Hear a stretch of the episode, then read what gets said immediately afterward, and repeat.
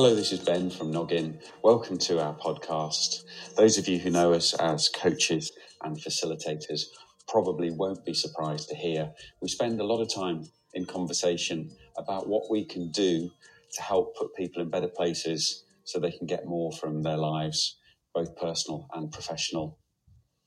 So, this is a conversation between friends and colleagues, loosely based in applied psychology, talking about whatever we think might be relevant and helpful.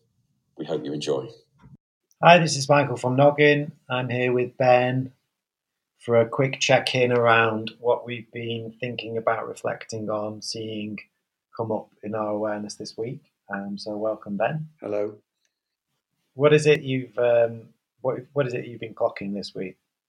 So I'm sitting here at my screen, looking out on a sort of sunny-ish sort of day, thinking about will the weather hold for the weekend. And I'm looking around my screen, and in a very um, non-technical way, I've got a load of post-it notes around the screen, and one of them has um, three words on it, and it says holding or solving with a question mark over both. And that's something that I did a bit of time reading some of the backlog of the Harvard Business Review that I'm given this time of lockdown, and, it, and I came across this article about crisis leadership and this concept of holding, and I um, had never come across it before, and then it's something I, I was aware of that I I thought, hang on a minute, that's something that Michael talks a lot about holding space, and um, yeah, I'm just really curious that it's put a name to something that you know when you see something, oh, that maybe that's a thing, and so that's really piqued my interest this week. Hmm. So interesting because you know, um, with my sort of differing career background and having studied psychotherapy, it's obviously something that pops up in that context. So I'd be really curious to um, have a chat about it and what what it means in the context of leadership, and maybe I can say a bit about what my understanding is as to where it comes from yeah. in the field of therapeutic conversations. Yeah, I mean, the, the, the summary from the Harvard Business Review was, if I think back to what stood out for me, was about at this time. You know, it talks about people having a vision and um, how important it is for people to be really super clear about where they're heading and all that sort of stuff. And and it's it's um, not pe- people aren't really that as interested in the vision when a crisis hits because it might be outside of the it's a derailer for the vision that people have yeah. set and whilst they're important they're not sort of an you know to, you need other facets of leadership to make that happen and it tells stories of how some leaders are attempting to sort of just be the be the I can we can do this for you and we'll get through this and we'll solve it as opposed to what some people really need is just the opportunity to explain how they're feeling about something. So they talk about, you know, containing and interpreting what's going on as a leader rather than um, rather than attempting to be, you know, pin your shirt back and be Superman and and, and be the, and solve it. And it really it really just got me thinking. such a uh, clear parallel between what you just said there and then the crisis point that can often bring a client into a um, you know therapeutic space and you know the parallel runs something like you know imagine if the therapist thought that it was their job to fix every person that comes into their office you know that that yeah. would result in a in a very different style and demand on the therapist than say realizing that i'm going to i'm going to i'm going to be as present as possible to whatever this individual is feeling or fearing or experiencing so that I can be there by their side like a witness, but not fix and not solve and, and not and not suggest that I can even do that. Mm. And it's a, such a massive um, difference in style, in tone, in atmosphere, in ethos, and and everything. Mm. And you know, you've got to be honest. Like, you know, when can a leader you know solve a crisis by themselves. And when can a therapist fix a client? You know ne- neither of those two things are possible really. So let's let's think of how what you what you can offer what you can do. Yeah, I think I think what it what it provoked in me was even outside of this sort of COVIDville that we're living in at the moment, and however and how horrible it is. Just if I think about some of the workshops that we run together, that there's a lot of people leaders or people managers, and I, you know when you see them have that sort of moment where you know a, a, kid sees snow for the first time, and you see, hang on a minute, we've just hit something, you know, we've we've just hit on something there that's really made them think differently, or they haven't encountered before, and I, and I think it's sometimes what you hear when people play back the fact that I've never really thought about the fact that I'm I'm I'm just the facilitator of somebody's career rather than I'm here to to solve everything for people. I'm and uh, you know when I say to people that um, you know do you make people work hard enough, and I don't mean that in terms of what they do, but also do you hold the space for them in a way that it, it makes them consider from their own point of view how they're feeling about a situation, their contribution to it, rather than um, always making it, you know, well, actually, we ticked that box? Have we moved on to that? Have we got that sorted? Have we solved it? As opposed to the, I suppose, the leader or the people manager making, I think it probably sounds a bit harsh, making people work hard enough, but it's holding the space to um, have people work things out for themselves rather than necessarily do it for them. Yeah, uh, you know, a, a, leader, if if they're to be um, more holding, then in, in in theory, what that means is that they're they're doing a lot less, um, but they're being a lot more. And there's a there's a shift there, isn't there, between doing and being when you're holding. And I might write that. I might write that down, mate. I might write that down. It's a quote from Michael for the week. You know, as as a psychotherapist, also like when you're when you're holding space for someone else to move through something or sit with something difficult or process something, you're not doing as much activity um, that you might see, mm. but you're being a whole lot more. Um, you're being a whole lot more available. You're being a lot more present. You're um, you're truly there rather than thinking about something else. That's really interesting because I've had a couple of um, I've had a couple of coaching clients recently where I've helped them question differently.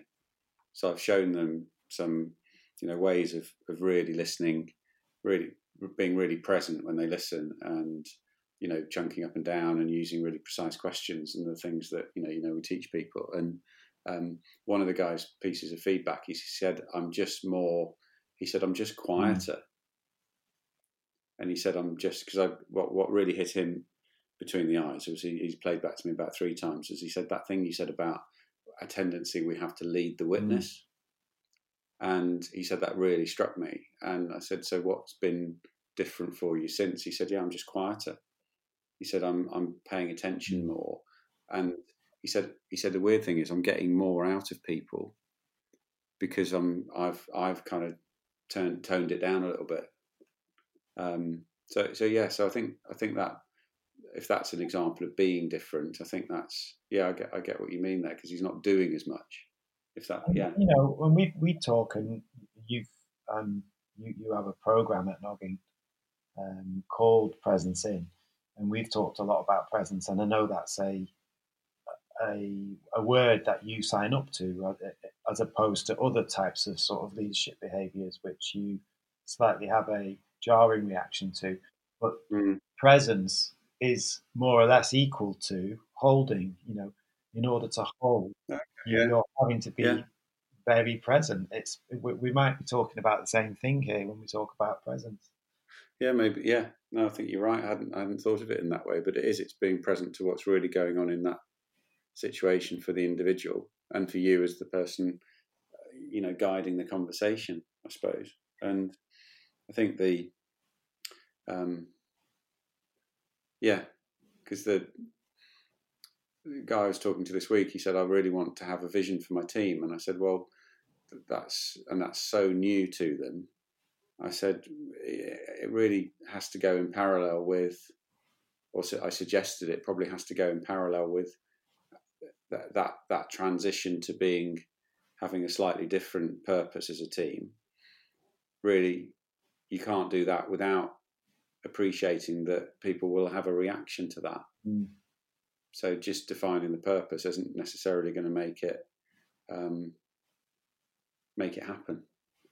And thinking back to what you said a moment ago, when we when we first started speaking about this crisis point, there's a um, there's a psychoanalyst called Patrick Casement who I'm a big fan of. Uh, he talks about um, analytic holding under pressure. So that's when things get really stressful in in the therapeutic space, and the client is really inviting you to step in as the therapist, and you and and, and Patrick Casement says that's that's the point in which the risk is greatest because you're wanting to jump in and fix and solve and and and really help, um, but actually in in in in doing that you will constrict the process. He talks about constriction, and analytic holding under pressure at its best is when you're able to really stand your ground, to really honour um, the process and the space that you've created under the strain of of of great demands that comes with a crisis. And I guess the same is uh, it's the same for for mm. leadership too. You know, the invitation is. To... and, I, and I wonder when um, what what what prevents because I think that that that's amazing, and I think it's the thing that I, I'm curious about is what prevents us and I put myself in that because I fall into the trap of solving stuff for people sometimes, and you know myself there, bad coach, um, that making suggestions, and I'm thinking, well, what is it about my intrinsic motivations that that um, makes me or makes me, but that that that leads me to want to solve things for people, and I I, I came across this in a in a, a, a, coaching book. I'm going through all the books on my shelf at the moment, and I'm thinking, why buy buy new ones and not finish the ones I haven't read already? And there's a sort of coaching case book, and there's a lady who uh, talks to in supervision as a coach uh, why dealing with somebody who had imposter syndrome, why they when this lady presented in their first session about you know being self you know very doubtful about their own their own competence and and being very putting themselves down to the extent it was you know they were almost checking senior they were asking senior people in their in their law practice to check their work because they were worried they were making mistakes which had a you know it was like a downward spiral. And this lady said her her reflection to her supervisor was that i yeah i i didn't get anywhere. I, I, I you know brought out all the greatest hits of you know try this technique do a list of the five things that you think are most valuable about yourself ask other people you know what do you think other people would say about you? And none of this was working.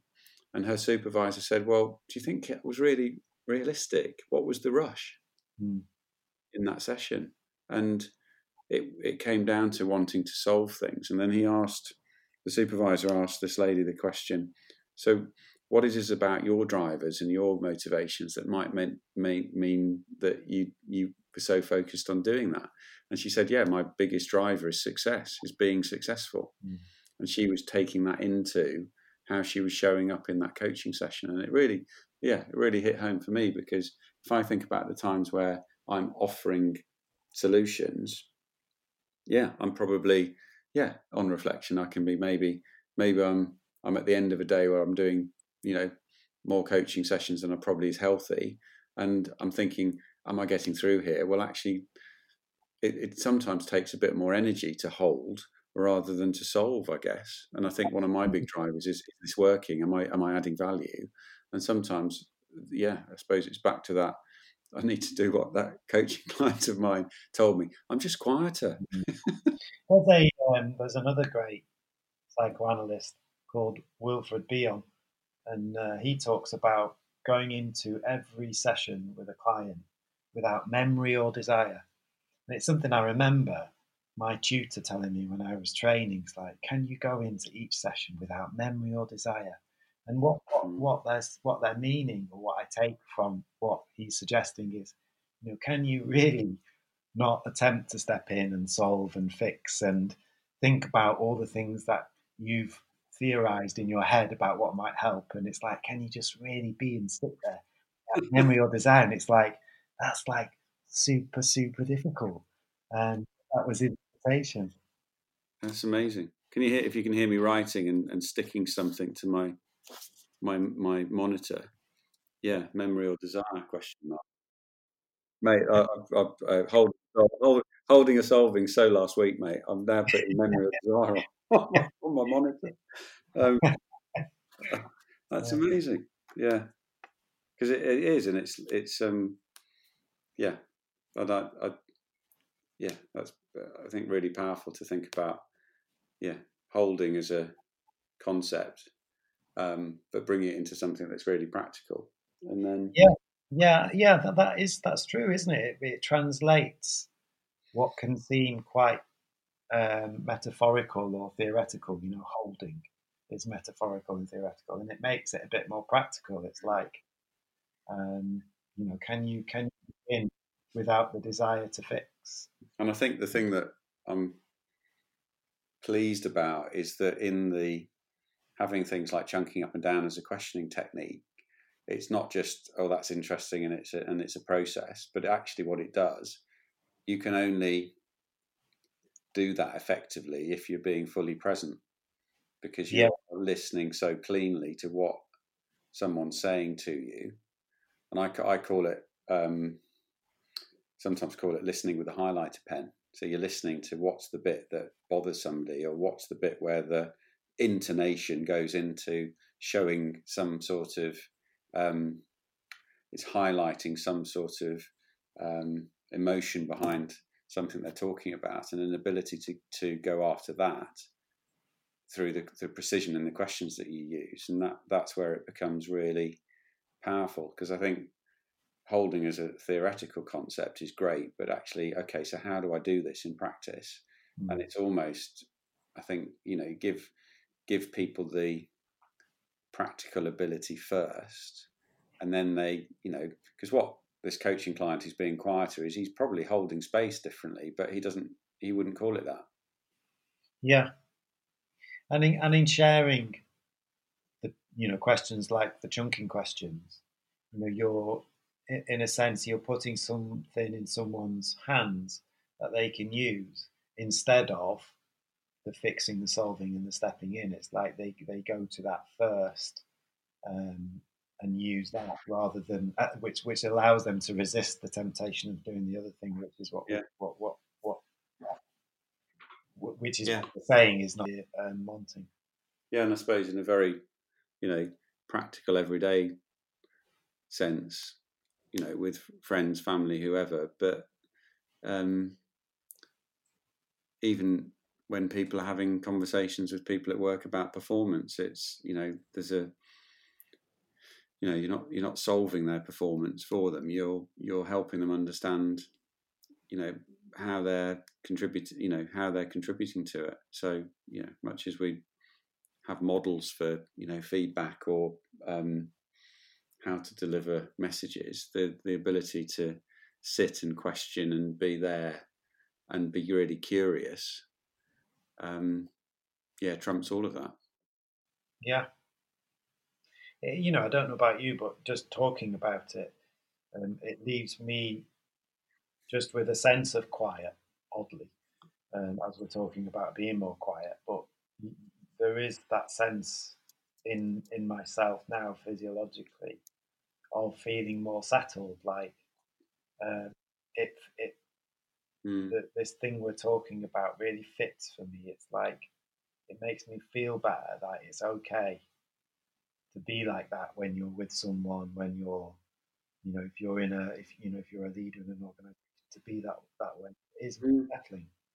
Yeah, and I, and I, you know, I know we've talked about it a lot in the past, and the fact that you and I are quite different, and the fact that you're more likely to, you're more likely to turn into, turn to the quieter side of things, and it's something I have to work on mm. reining in. And and I think that's you know that's, you know, finding that bit to you know turn you know, as we talk about turning dial up, turning dial down, there's there's um, there's there's real attention to be paid for that for me. I think there's a lesson uh, here for everyone, Ben, and I'd like to uh, draw our conversation to a close. It's been great talking about that this week. We'll be back again for some more great. thoughts on whatever it is Ben's got on a written on a post-it note on his uh, laptop, and we'll see you then.